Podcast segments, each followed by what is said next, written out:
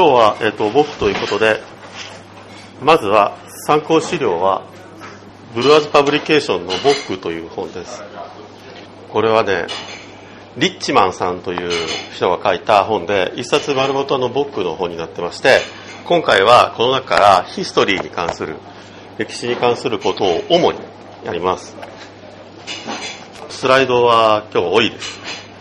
ボックっていうのは、発祥の地がですね、北ドイツのニーダーザクセン州っていうところにあるアインベックっていう町が発祥の地ということになってまして、アインベックってなんかその中世のいろんな文献を見ると綴りがいろいろあるそうです。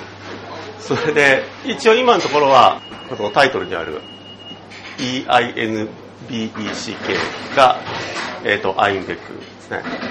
で、これが実際どこにあるかっていうところちょっと分かりにくいですけども、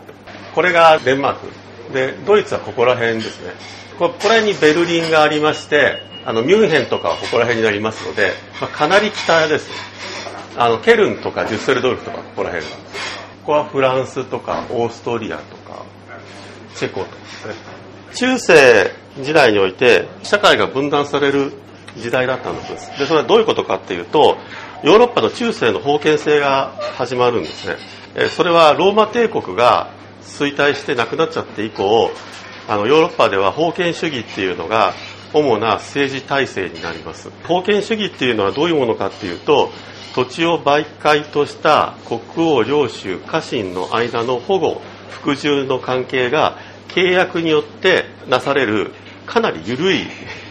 関係だったそうで、ヒューダリズムとかって英語では言うらしいんですけれども、契約なんですって。例えば、領主がお前んとこの土地を守ってやるから、うちに服従を誓えみたいな話で契約するわけですね。で、いざその、なんか隣と戦争とかになると、家臣は戦うわけです。で、これはその、いわゆる中世の騎士とかそういう時代の話です。ただし、直接的に一つ上司、一つ親分のと自分の直属の部下の同士の契約であって、例えば上司の上司っていうのは直接契約してないんで、家臣は全然無関係な存在だったらしいんですよ。それでどういうことになるかっていうと、こうピラミッド的社会にならないんですよね。とにかく直属上司と直属部下しかいない世界ができるとどうなるかっていうと小さい国がものすごいたくさんできるんですよ。要するに領主が一国一国一国一国一国で要するに天下統一がなされてない状態。日本の戦国時代みたいなもんで地域地域の大名と家臣がいるというちっちゃいのがたくさんある。でそれがさっき言ったえ中世ヨーロッパは分断の時代と言われてで16世紀17世紀になるとそれはなくなりますがそこまでは続きます。で16世紀17世紀になると絶対王政っていうのが起こりこれはピラミッド型社会になって中央集権的な政治形態が始まり封建主義というのはなくなります。意外にその封建主義って割とこう自由な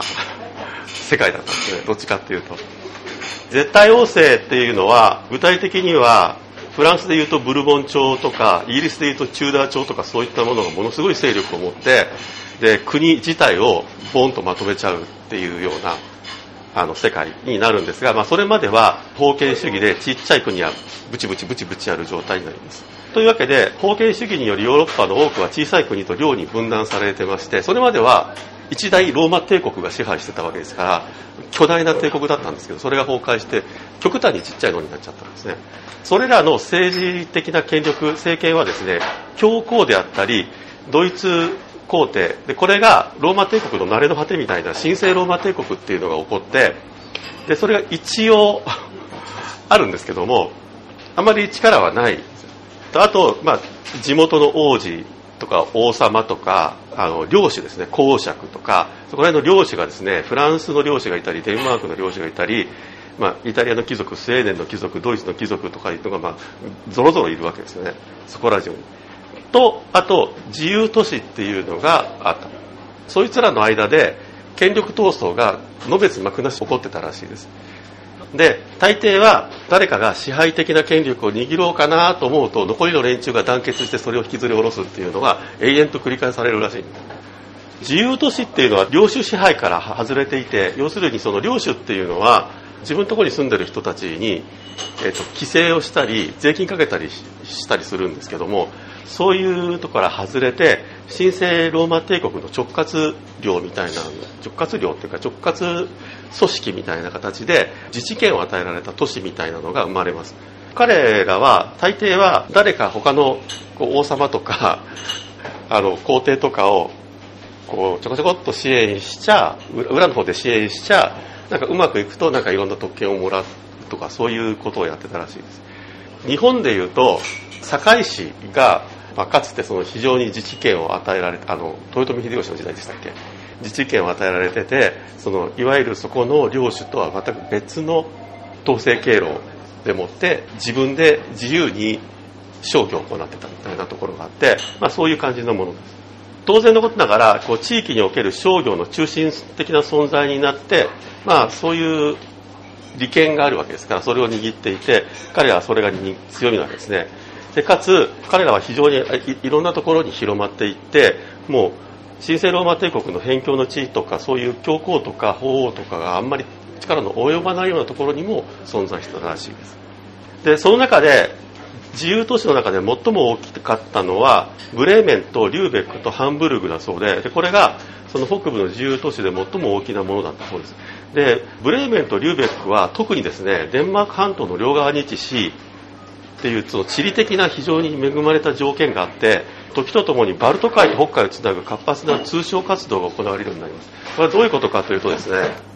これがあのなんだっけリューベックです。でブレーメンってここにあるんですね。でこれが北海でこれがバルト海です。ここら辺に通商航路があるんですけどもここからここに行くのにここを回る人はあまりいないんですね。ここは陸路になるんです。つまりこの半島の両側に位置しているリューベックとブレーメンはここの間で非常に活発な通商のなんていうんですかね交易路が発達してるわけなんですよ。陸上交易路。っていうあさっきのあのあれですよ。アインベッカここら辺ですね。もうちょっと見たいっていう地の利に、恵まれておりましてあついでにハンブルグはこのその真ん中にあります。これがハンブルグです。でやがてその交易路を守るためにリューベクとハンブルグが商業同盟を設立します。でこれがハンザ同盟。このハンザ同盟っていうのが非常に強力な力を持つようになります。でバルト海と北海の全ての交易を支配することになりかつ軍事力も持つことになります。陸軍とか海軍を立ち上げ他国の多くの例えばフランスとかイギリスとかの辺りのところに召喚を置いて自分の権利を主張するためにそれぞれの国の政府と一生懸命交渉して、まあ、できれば独占権貿易独占権を一生懸命得ようというようなことを一生懸命やるそれで最盛期には80の都市があの加盟していてで、まあ、リューベックっていうところが非常にコントロールする首都的っていうか親分的のあの地位にいたそうです彼らの重要な交易物の一つがビールですでこれはあ遠くへ運ばれて高く評価されて非常にプレミアム価格でかなり高くドイツのビールが売れたらしいです。商業醸造の自由っていうのは実は中世においてはそんなになくてで大抵の醸造は教会とか貴族とかがやってたんですね。でそれを普通の一般人がやるとなると、まあ、自分のところで飲むのはいいんですよ。自分のところで飲むのはいいんですけどあの作って売るってことになると結構ハードルが高かったらしくて貴族や教会も、まあ、たまには高い税金引き換えに許可することがあったんだそうですがそういうのが許可されるとこの頃そのギルドっていうのが発達してきていろいろなギルドがあるわけですよね。造船ギルドとか繊維ギルドとか。でその中にブルワーズギルド醸造ギルドもあってでそれが非常に強い力を持ち始めます。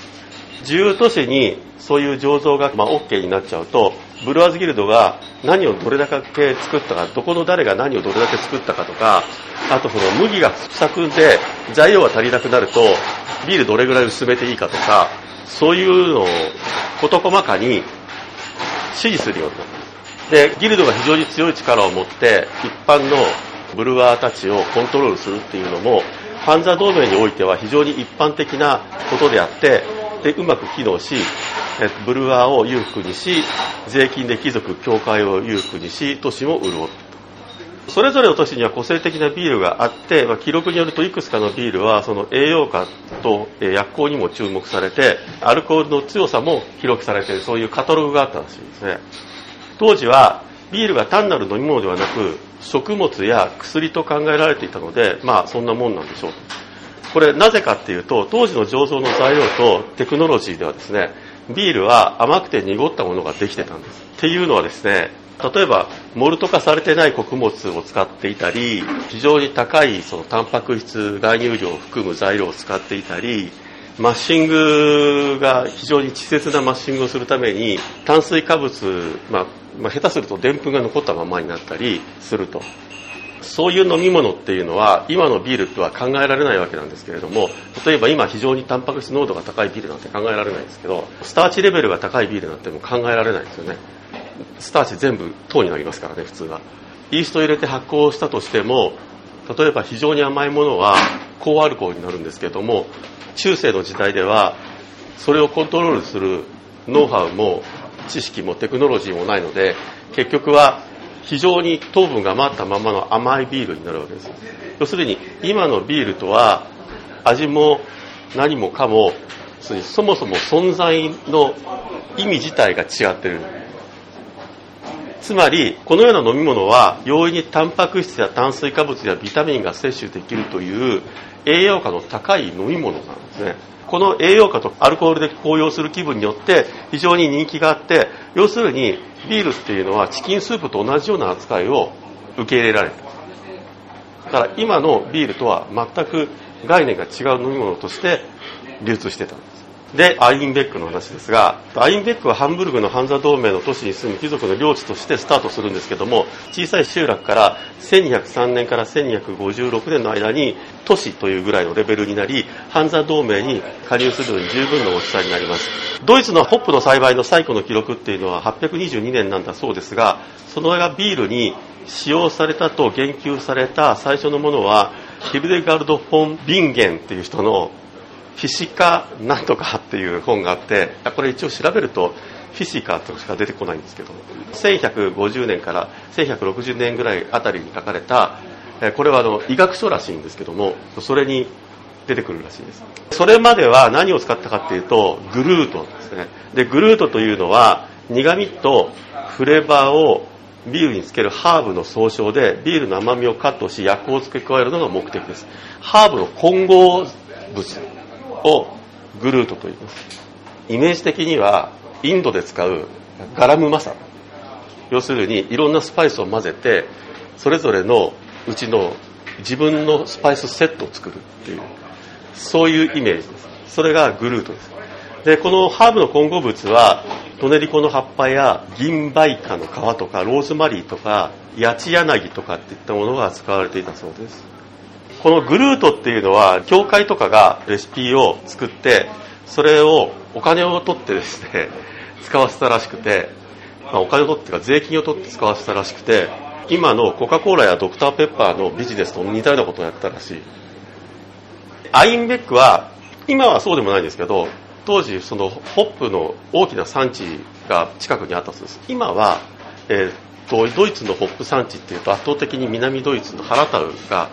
多分圧倒的にホップ産地なんですけどアインベックはかなりそれより北にあるんですけどもちょうどホップ産地が近くにあったらしいんですね。さらにアインベックは自由都市なので直接的にその地域の教会からの支配を受けずに神聖ローマ帝国の直轄領なので教会が税金かけるとかそういう話がないんですね。つまりそのグルートの使用に税金をかける教会がいなくてでフレッシュなホップの供給がアインベックのビールの味を良くすることができたと。で、ホップの使用は輸送期間中のビールの安定性を上げることができます。当時であれば、ホップはある種の微生物を防ぐ能力があることになっていて、今はホップなんか使うよりも、ちゃんと清潔にしたりフィルターしたりした方がはるかに効果的なんですけど、ホップを使うことによってある種の微生物を抑えることができるので、安定性が高まり、遠くに運べるようになる。次の世紀にわたってアインベックは新たな醸造の中心地となります。1385年市内には600の醸造を行ううちがあったんです。これプライベートハウスって書いてあるんですけど家庭家庭で醸造を行うんですけどアインベックってものすごいユニークな街で、えこれ市長もブルーマスターブルーマスターっていう醸造をする人とビールを作る人っていうのがなんかいるらしくて市民醸造者っていうのはそのブルーマスターと協力体制があってブルーマスターが家ごとにワートを作るんですって。そのワートをそれぞれのうちで発酵させてビールにするという町ごと工場みたいなシステムだったんです。アインベックの最も奇妙な風習は市が持ってる稼働ケトルっていう移動ケトルっていうのがあって多分ブルーマスターがうちに行っちゃあそこでケトルを持ってってワートを作ってワートを置いていくというようなことをやってたんです。マイケル・ジャクソンによるとうちのこう屋根の裏にモルトとかホップとかを乾かすための場所があって風通しを良くするために穴がを開けてそれが各うちにあって自分のところでモルトを乾かしたりホップを乾かしたりしてたんですよ。各うちがですね今でもなんかそのアインベックの街に行くとそういう作りのうちがまだあるんだそうです。そのできたビールはどうするかっていうと市が各家からビールを買い取ってでブレンドしてで販売仲介をやってたらしいです。そのシンボルとして王冠のついた E のマークっていうのがあってそれは市が所有をしていてで各うちがそれを勝手につけて売るってことはやっちゃいけないあの禁止されてたそう。あの王冠のついた E っていうのは今でもあるんですねこれが王冠のついた E で今でもアインベッカーのビールについてるんですけどこれ中世の頃からついてる。でアインベックの生産能力が増大してロシアスウェーデンデンマークバルト海の輸出が始まってベルギーオランダフランスイングランドの北海全域にも要するにバルト海と北海両方に輸出されます。ハンザ同盟のパワーを使って。でさらにそのベニス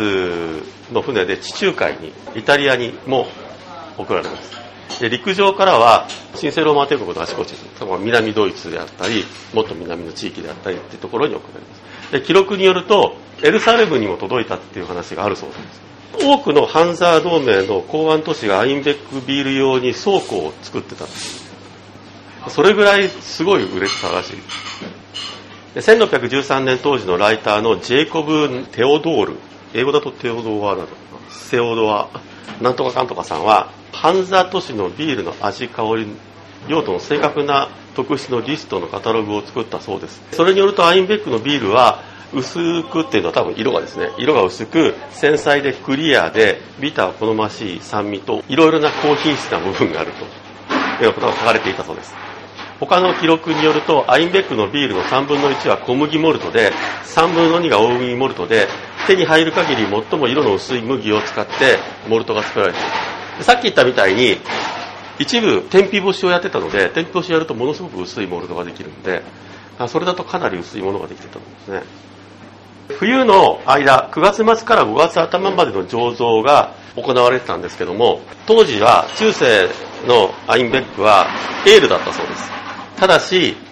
今そのデュッセルドルフのアルトがやってるようにラガーリングをやってたそう。ですラガーリングは安定性を増しますっていうのはですね基本的にはそのいろんなものが沈殿するので例えばイーストが浮遊してないのでそこをだけを取り出せば非常に安定性の高いものが多分できます。多分そういう意味だと思うんですけど。14世紀から15世紀を通して醸造の中心地として地位を維持しました。でこれ多分ねいつエールからラガーになったかっていうのは書いてないんですけども多分その自然淘汰的にイーストがラガーに変わってったんだと思うんですね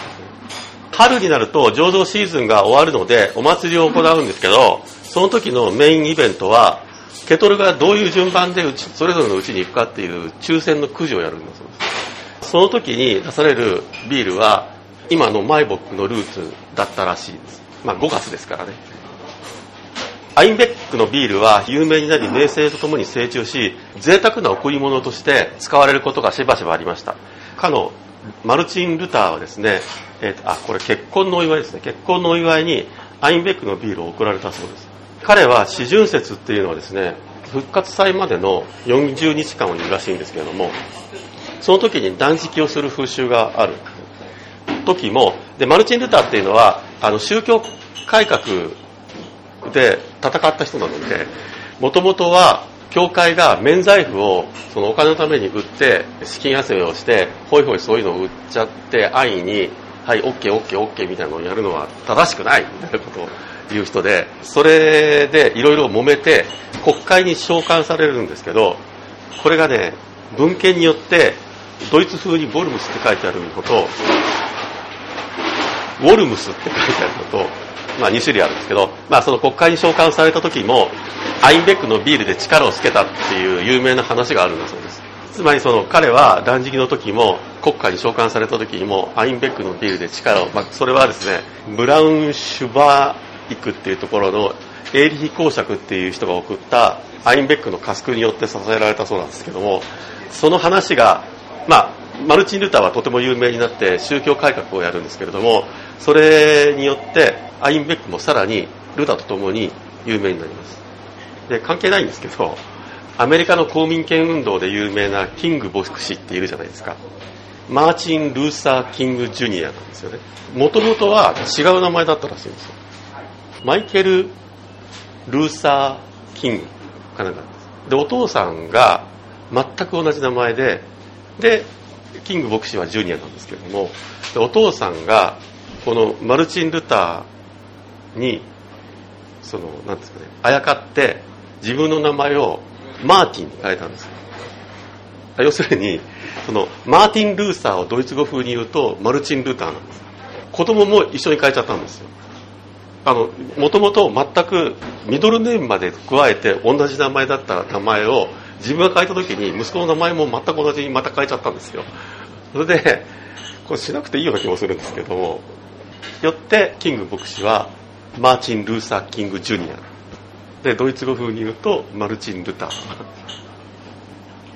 半座同盟は17世紀初頭にあの30年戦争とかいろいろなんかあるらしくてですね崩壊します。1669年にはリューベク、ブレーメン、ハノーバーだけが残って正式に解散するんですけどもブレーメンとかハンブルクとかは今でもその半座同盟の伝統を守ってて正式には半座同盟のブレーメンとかなんかそんな名前らしいんです同盟の崩壊によってアインベックの輸出は減少しますので航路が断たれてしまいますのでマーケットはですね極端に今までそのほとんどヨーロッパ中に輸出してたのがいきなり北ドイツ限定になってしまいます。実は火事が起こってですねアインベックがかなりの部分が燃えて消失してしまいます。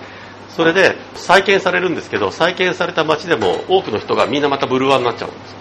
1794年に公共のブルワリーっていうのがあやっとそのちゃんとこう工場みたいなのができるらしいんですけどで工場ができてで1844年には蒸気機関を装備した最新施設備にも関わります。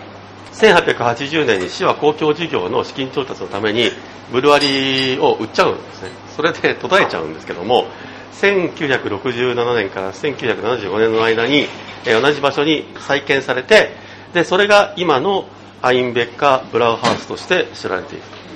これすごい最近の話じゃないですか。1975年ですよ。アインベッカーってものすごい歴史のあるような感じがしますが実際今稼働しているものが醸造所が作られて稼働し始めたのはつい40年ぐらい前。1972年にはドルトムントユニオンというあのドルトムンタの辺りにあるドルトムントの協会っていうか、えー、組合とそれからなんとかっていうこれこの会社あのベルリナ・キンドルとか持ってるらしいんですけどもというベルリンのメーカーがによる、えー、ブラウブルイメンっていう会社が多分会社が、えー、現在はアインベッカーを持ってます。アインベッカーのビールはドイツの典型的なブルワリーでトゥーローサマーバーレのみを使って現在はですね昔は3分の1小麦でしたが現在は two-row summer barley のみを使用しています。 double decoction でホップは2回投入。ホップは Northern Brewer と Perle と Hersbrucker ペレットかエクストラクトが使われます。マイケル・ジャクソンの話によるとブルワリーに行くと使用されてない lagering の vessel があってタンクがあってでその中で、えー、そこにすごいすごい綺麗なステンドグラスとかの飾りがたくさんあるらしいんですけどそれをあこの本の中にも一応ちょっと写真が出てるんですけどモノクロなんでつまんないんですけどタンクの中でビールの伝説を書いたステンドグラスを見ながら製品を試飲することができるそうです。現在アインベッカーは3種類のボックを作ってますが初期比重は全部1.062で、えー、と6.5%で全てホップよりもモルトのキャラクターが強い製品です。で全ての名前にウルっていう英語で言うとオリジナルがついていてその3つのはあるのは、えー、とヘルとドゥンケルとマイウルヘルボックはゴールド色でフレッシュなモルトアロマがと味が味に感じられるか。軽いホップキャラクターは 38IPU ですルンケルは黄色がかった茶色の強いモルトキャラクターでフィニッシュにホップとバランスします。この2つは8から10週間のエイジングをされていると言われています。まあ長いですよね。2ヶ月から2ヶ月半ですよね。普通のラガーは1ヶ月ぐらいだと思うんですけど、マイボックはブロンズ色でソフトのモルトキャラクターで少しおとなしめなホップにドライさがあります。これはそいつらよりはちょっと短くて6週間のエイジングを行っていて他よりは若干フレッシュなキャラクターがあるそうです。それがアインベックの話で北部ドイツの話です。ボックは南ドイツでも発達するんですがその話です。南ドイツの醸造の中心といえば何といってもミュンヘンなんですが世界最古のブルワリーと言われているババリアのバイヘン・シテファンなんですがこれはあの稼働してから全然進歩をしなかったんですね。創業はなんと1040年という昔からあるにもかかわらず商業醸造がスタートするのに200年かかります。でババリアでは15世紀末に北方から運ばれているビールの優秀さが分かってました。アインベックのから来ているビールが非常によくできているというのは分かってたんですね。1540年にルードヴィヒ10世は北のビールをコピーするためにブラウンシュバルクっていうところから醸造者を連れてきます。で同じ年アインベックはランツーフートっていうミュンヘンの近くに倉庫を建てて積極的に売ろうとします。で5年後には倉庫はミュンヘン自体にできます。ウィルヘム5世の支配下において1589年の成人の日オールセイントデーって多分これ11月1日なんですけどの日に最初の宮廷醸造所いわゆるホフブロイハウスですねができます。17世紀にはハンザ同盟が衰退してミュンヘンの醸造所は北のビールのイミテーションを作り始めます。というのはあのあまりビールが来なくなってくるんですね。もう一つそのハンザ同盟の衰退ともう一つは宗教改革と反宗教改革派っていうので南のカトリックと北のプロテスタントの間に深い溝を作ってそれとその陸路は非常にコストが高いっていうものもあってババリアはその一つ前の世紀に比べればあまり外からいろんなものが入ってこなくなってくるんです。で輸入ビールは手に入る希望があんまりなくなってきて要するにアインベックのビールがあんまり手に入る感じがなくなってきてでミュンヘン人はそれは困ったなっていうんで自分で作らざるを得ないっていうことで自分で作ることにします。当時ミュンヘンには2つのスタイルがあってブラウンビアっていうのとバイスビア。ブラウンビアはオールバーレーモルトのビールで赤みがかった茶色のビールで最初のホフブロイハウスはオールドブラウンブルワリーって呼ばれたんだそうです。1602年に建てられた2番目のブルワリーはホワイトブルワリーと呼ばれていましてそっち側ではバイスを作ってたんですね。それぞれのビールを反映して名前が相性がついてました。バイスビールは白いサワーウィートで今のバイセンとは全然違いますよ。当時のバイスビールっていうのは白いサワーウィートで、え、ベルリナバイスに近いものだったらしいです。1612年マキシミリアン1世はアインベックのブルーマスターなんて言うんだろうな。ガイアズ。ピヒラー。まあそのアインベックからブルーマスターを1人連れてきてですねあミュンヘンに来なさい来なさいって圧力をかけて来たら返さないってしたんだそうです。その人に一生懸命頑張ってもらってですね2年後の1614年にホフブロイハウスでのそのブラウンブルワリーでアインベッカータイプのボックができるようになる。1638年には強いビールがもっと強いビールがリリースされてこれはとても人気があってそのブラウンブルワリーっていうのはいくつも拡張、まあ、何回も拡張されるほどヒットしたそうです。まあ今までが大体歴史です。ボックの名前なんですがボックの名前は諸説がありまして一説によるとヤギ座の期間ヤギ座の期間っていうのは12月から1月なんですけどもに作られたためにドイツ語で親木を示すボックと呼ばれると。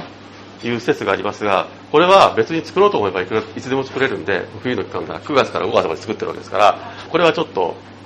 嘘っぽい。もう一つの説は、ポグクメ、なんてものかわかんないですね、これは。これは、ポクメットかな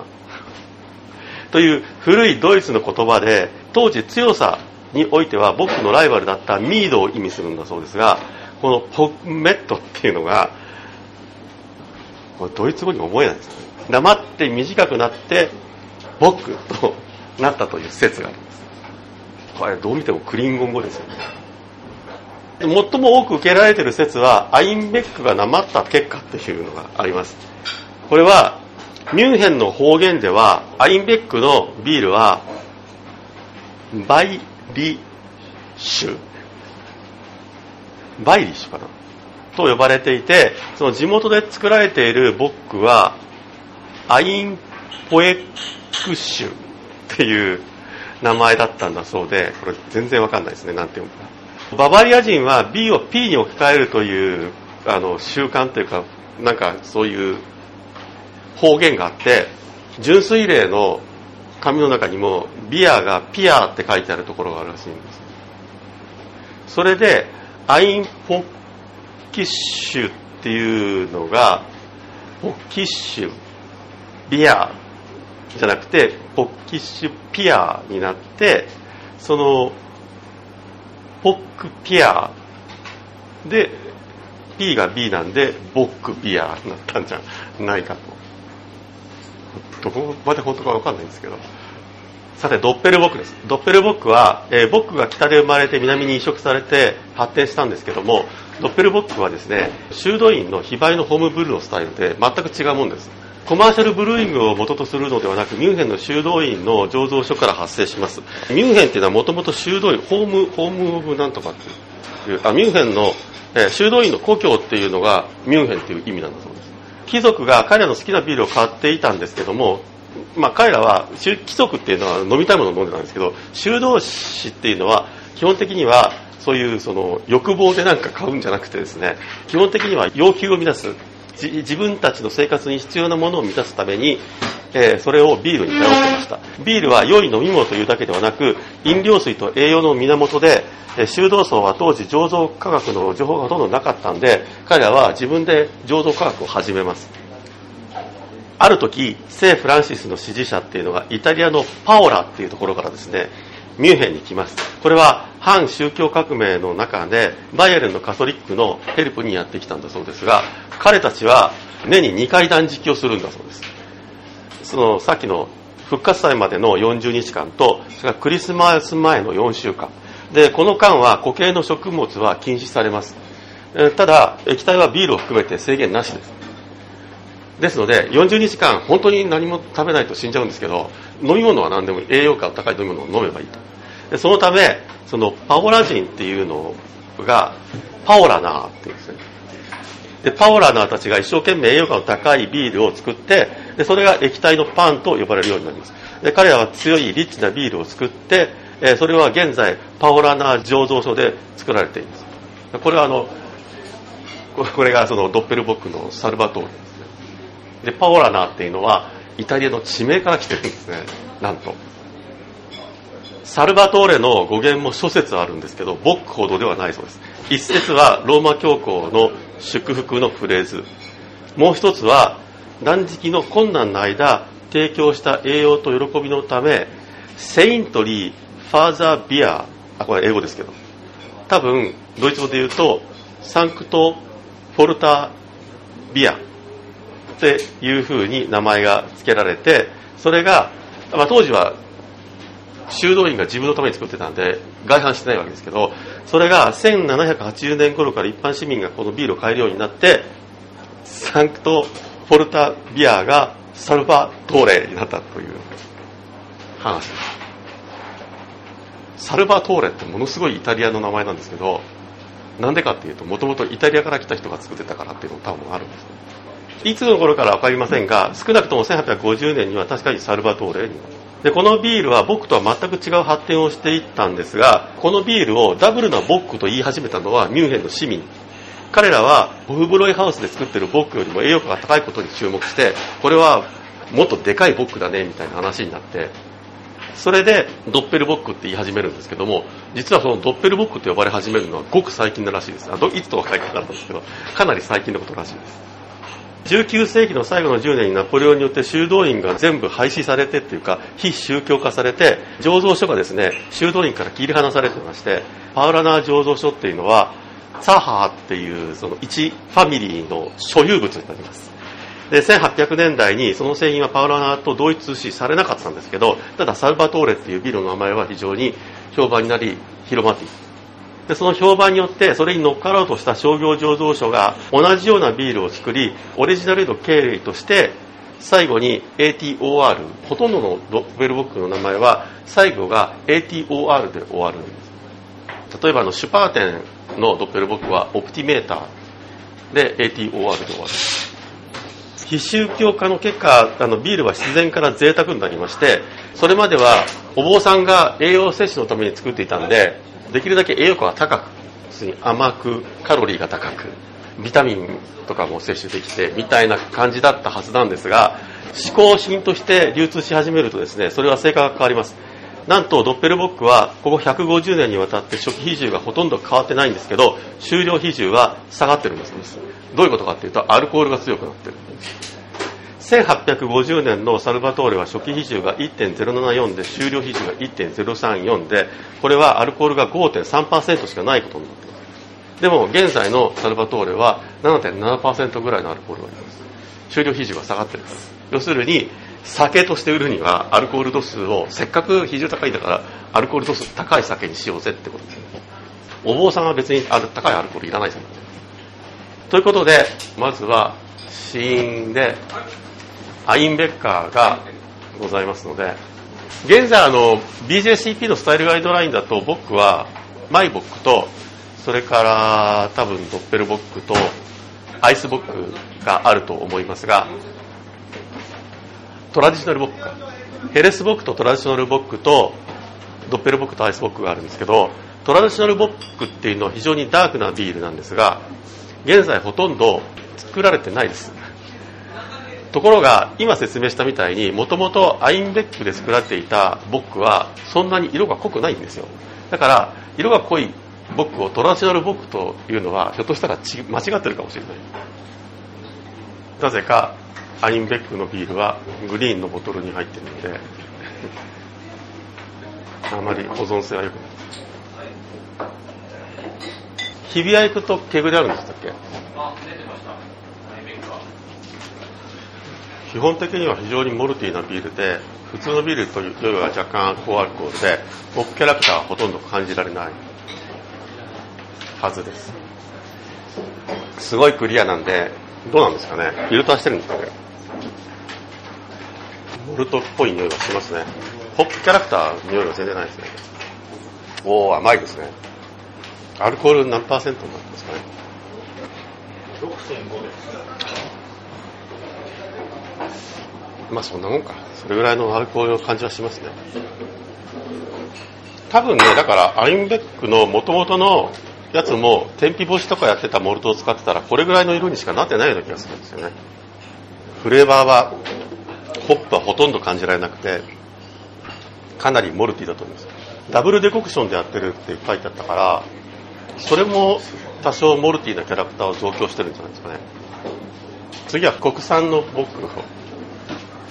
あのベアードのボックがあったので買ってますボックは日本でもたまに作られてる気がするんですけども、まあ、大体あのペールボックですね。ダークボックトラディショナルボック作ってるところはめったない。あこれもアルコール度数的には似た感じがしますがさっきのやつよりは若干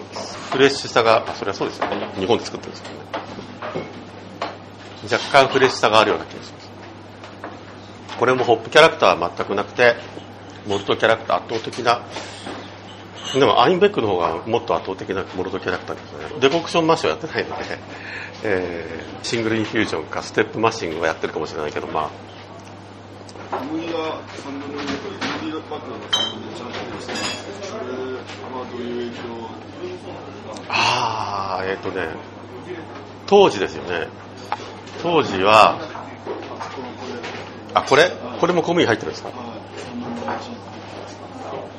小麦を入れる、あのー、3分の1は入れ入れてるような気がするが小麦を入れるとても大きな理由は泡海鮮が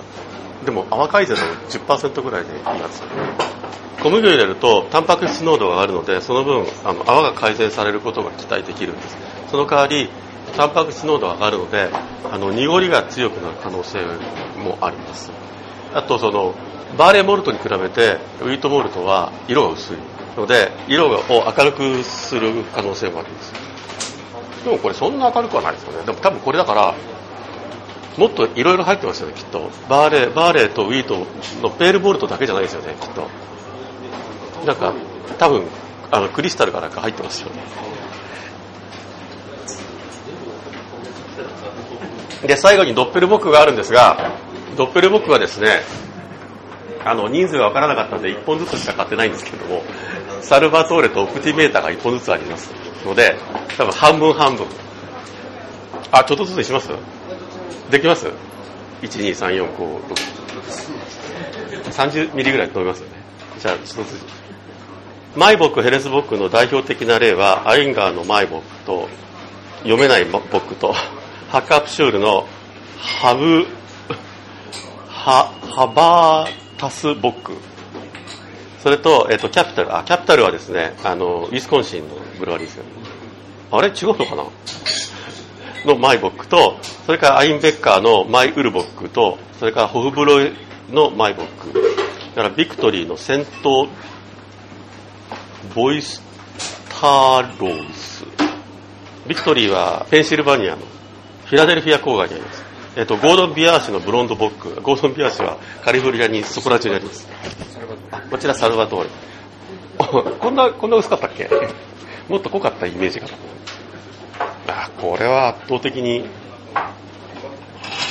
もう匂いからまず匂いもアルコホリックな匂いがしますよね。あとスマッティーノーズのマイボック。スマッティーノーズはニューハンプシャー。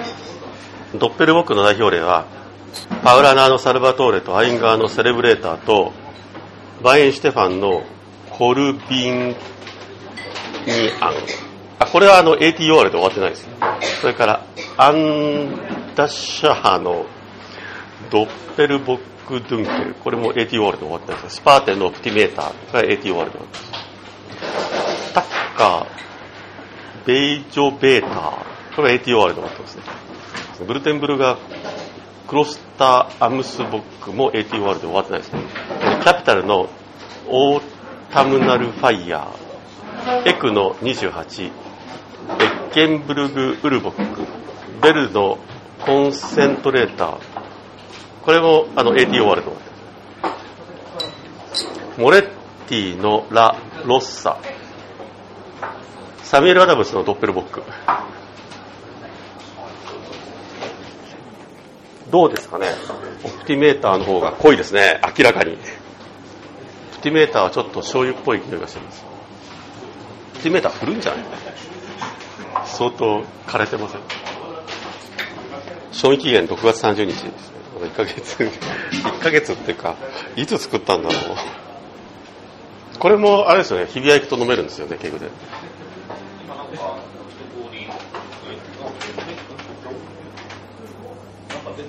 え、パウラーナンもあるんですか？ホフブロイハウス。ホフブロイは僕ないんですか？じゃあ、とりあえずあれですね。アインベッカーと、アインベッカーケグなんですよね。B。アインベッカー、アインベッカーは、あアインベッカーはケグですね。じゃあ、オプティメーターとアインベッカーがケグ飲みたい人は、あの、日比谷に行ってください。でもこれはでも、サルバトーレは美味しいですよね。サルバトーレの方が全然バランスが整ってますよね。オプティメーターは多分整ってたんでしょうけど、今ちょっと外れてますよね。これぐらいだと、あれですよね。ヨーロッパから運んでも、そうめちゃくちゃなヘッドのことにはならない。これだけその高アルコールだと。だから、アインベッカーもそんなにヨーロッパから運んできたにしては悪くない。はい、ということで何かご質問があれば。はい。あの市民醸造家でしたっけ、はい。あの人たちっていうのは、え本業があって、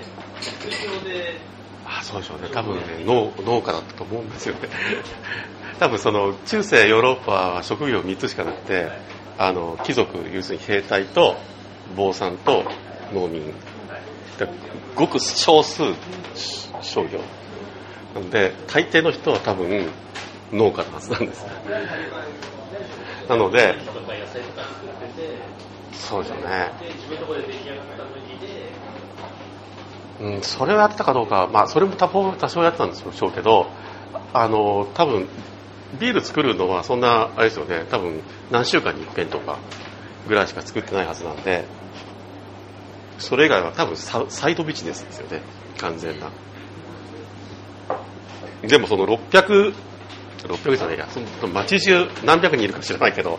その何百人もいるところに、いちいちうちに行ってケトルであのワートにいて、どんどんどんどん置いてってって、どんどんどんどん回収してってってやると、とてつもない量ができると思う。一都市が工場になってるわけですから、多分すごい量できてたと思うんですよね。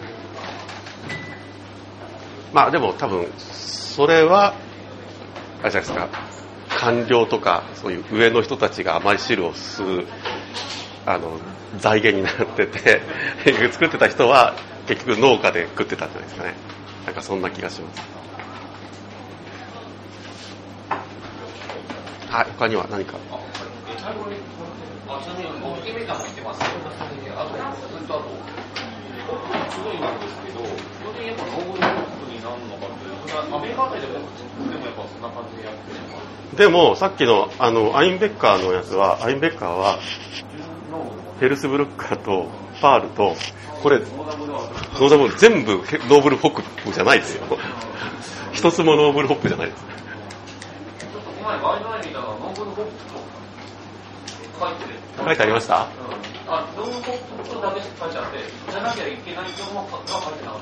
た。まあ、あれはね、あれは要するにその、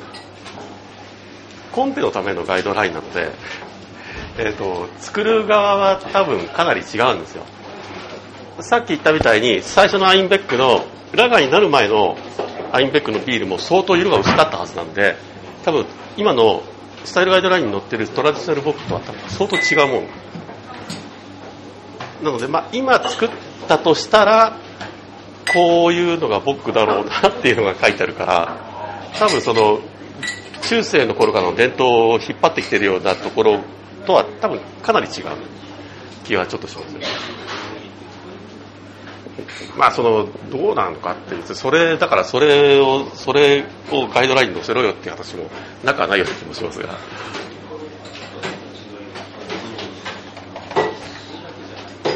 ということで、作る側のガイドラインはあまり気にしなくていい。っ